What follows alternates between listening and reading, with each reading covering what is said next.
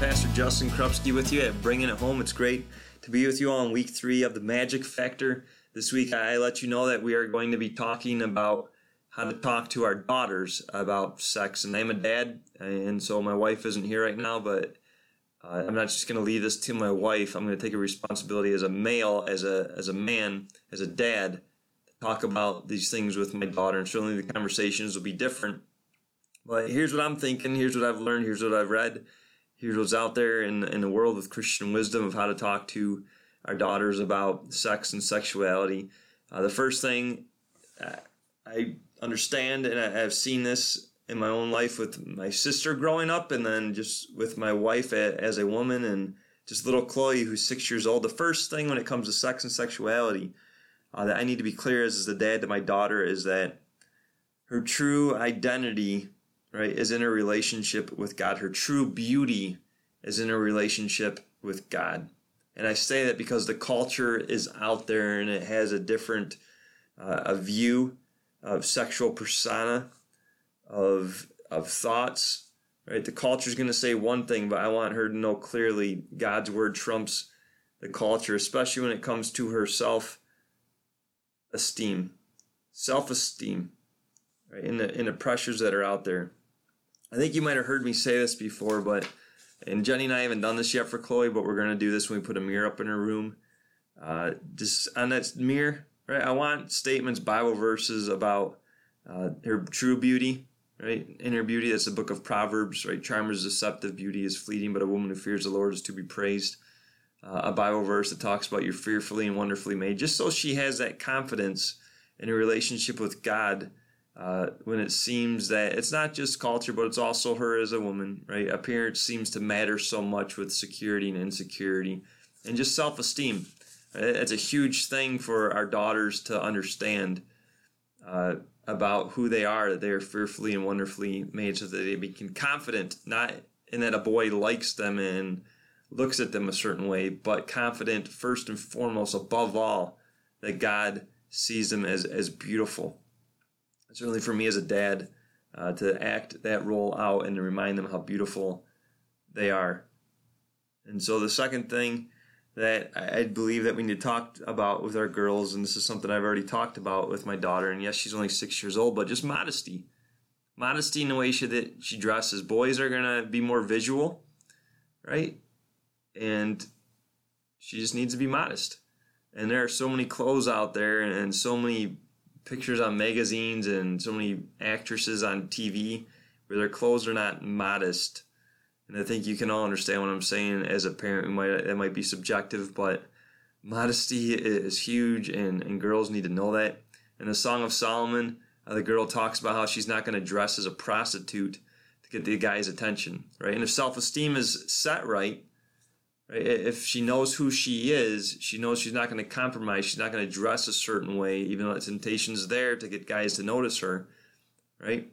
So, so modesty and just the way she dresses, even as a little kindergartner, right now, that's something that's not just going to be now, but I guarantee it's going to be in middle school and high school. We'll see how those conversations go. But yet, uh, modesty is going to be a big part of the conversation.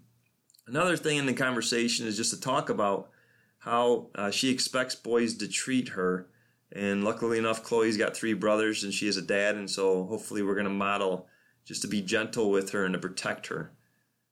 Um, so that hopefully someday when she gets married, right, she's going to marry somebody, she's going to date somebody that's gentle and protects her. I think it's interesting when I, when I say this.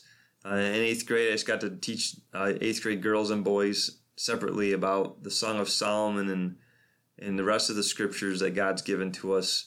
And specifically, the young girls, we talked about what they're looking for in a boy, and they talked about someone that would protect them. And then we read a Bible verse about uh, gentleness and uh, that a female is weaker than a male. And the girls looked at that and they didn't shy away from that verse. What they said is they see what God's saying is that guys need to protect girls emotionally, physically, uh, spiritually, that the guys need to take the lead. And so I need to talk to my daughter about that. I need to talk to Chloe about that. And so I do pray with her overnight. And you've heard me mention this before. When I pray for a future husband, I pray for a guy that's going to be gentle with her and, and protect her. Um, and, and, then certainly the conversation, and Chloe hears me say this with her older brothers. Sex belongs in a marriage relationship. Even as a six year old, not that I would have that with her, but since she hears me say that to the boys whenever that gets brought up, uh, she hears me say that. And so that's where that belongs. And so for me, as she grows up and as she does get permission to date at some point, maybe 16 years old, not sure when that's going to be, right? But for me to be clear with her, Chloe, you need to set up boundaries. Uh, you need to be clear on that. If the boy doesn't lead that, you need to speak up. I remember Jenny, her mom, my wife, on our third date, I was ready to have that conversation. Right in the beginning of the conversation, as we started talking about it, she beat me to the punch and just said, Justin, we're not going to have sex until we're married. Uh, not that she was saying we're going to get married on our third date, but she just said, we're not going to have sex until we get married. I'm not going to do that. And I love that, that Jenny did that. And I just pray that my daughter will be able to say that same thing as boldly as she can.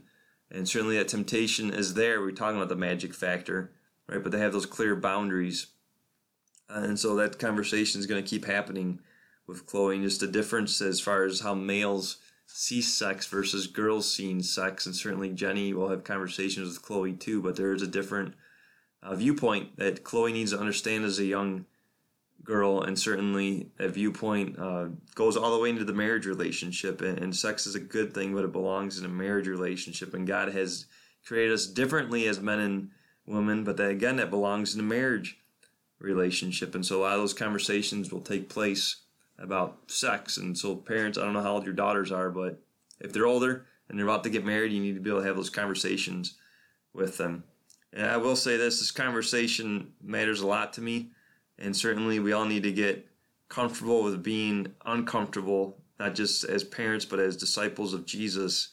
But just as a dad, thinking about these conversations with Chloe, I know I'm challenging myself right now just to have these conversations more and I just picture, and I have an opportunity as a pastor to officiate several weddings. I think since Chloe's been born, I've probably officiated 70 wedding ceremonies, and each time where dad has the opportunity to walk his daughter down the aisle, and I ask who gives us woman to be married to this man, and then the dad speaks up and says her mother and I, or I do, or we do. Um, I always get emotional in that moment because I'm picturing little Chloe, my little daughter, in that moment, and so this conversation matters and she needs to know that her dad cares about this stuff and her dad is there for her. Um, and that her dad sees her as, as beautiful and as the man in her life right now right? I want to model that. And so um, she looks for that in a guy that her self-esteem is based off of what he says in, in her relationship with jesus first and foremost. And again that she can be modest. She needs to learn about that. She needs to learn about what to expect how a boy to treat her. And she just needs to know that there's a difference in the way boys view sex and girls view sex. So hopefully this podcast was a blessing to you. I know our conversation has just begun. Feel free to email me. I can give you some resources. There's a lot of resources out there. jkrupski at trinityutica.com. And the conversation, again, has just begun with your child. And so may God bless you as you open up uh, these pieces of wisdom in the conversations with your children. May you bring it home. Amen.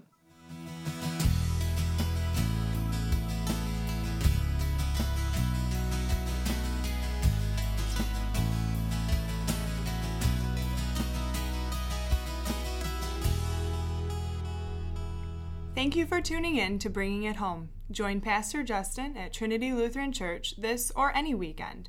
Check out trinityutica.com for the most up to date schedule.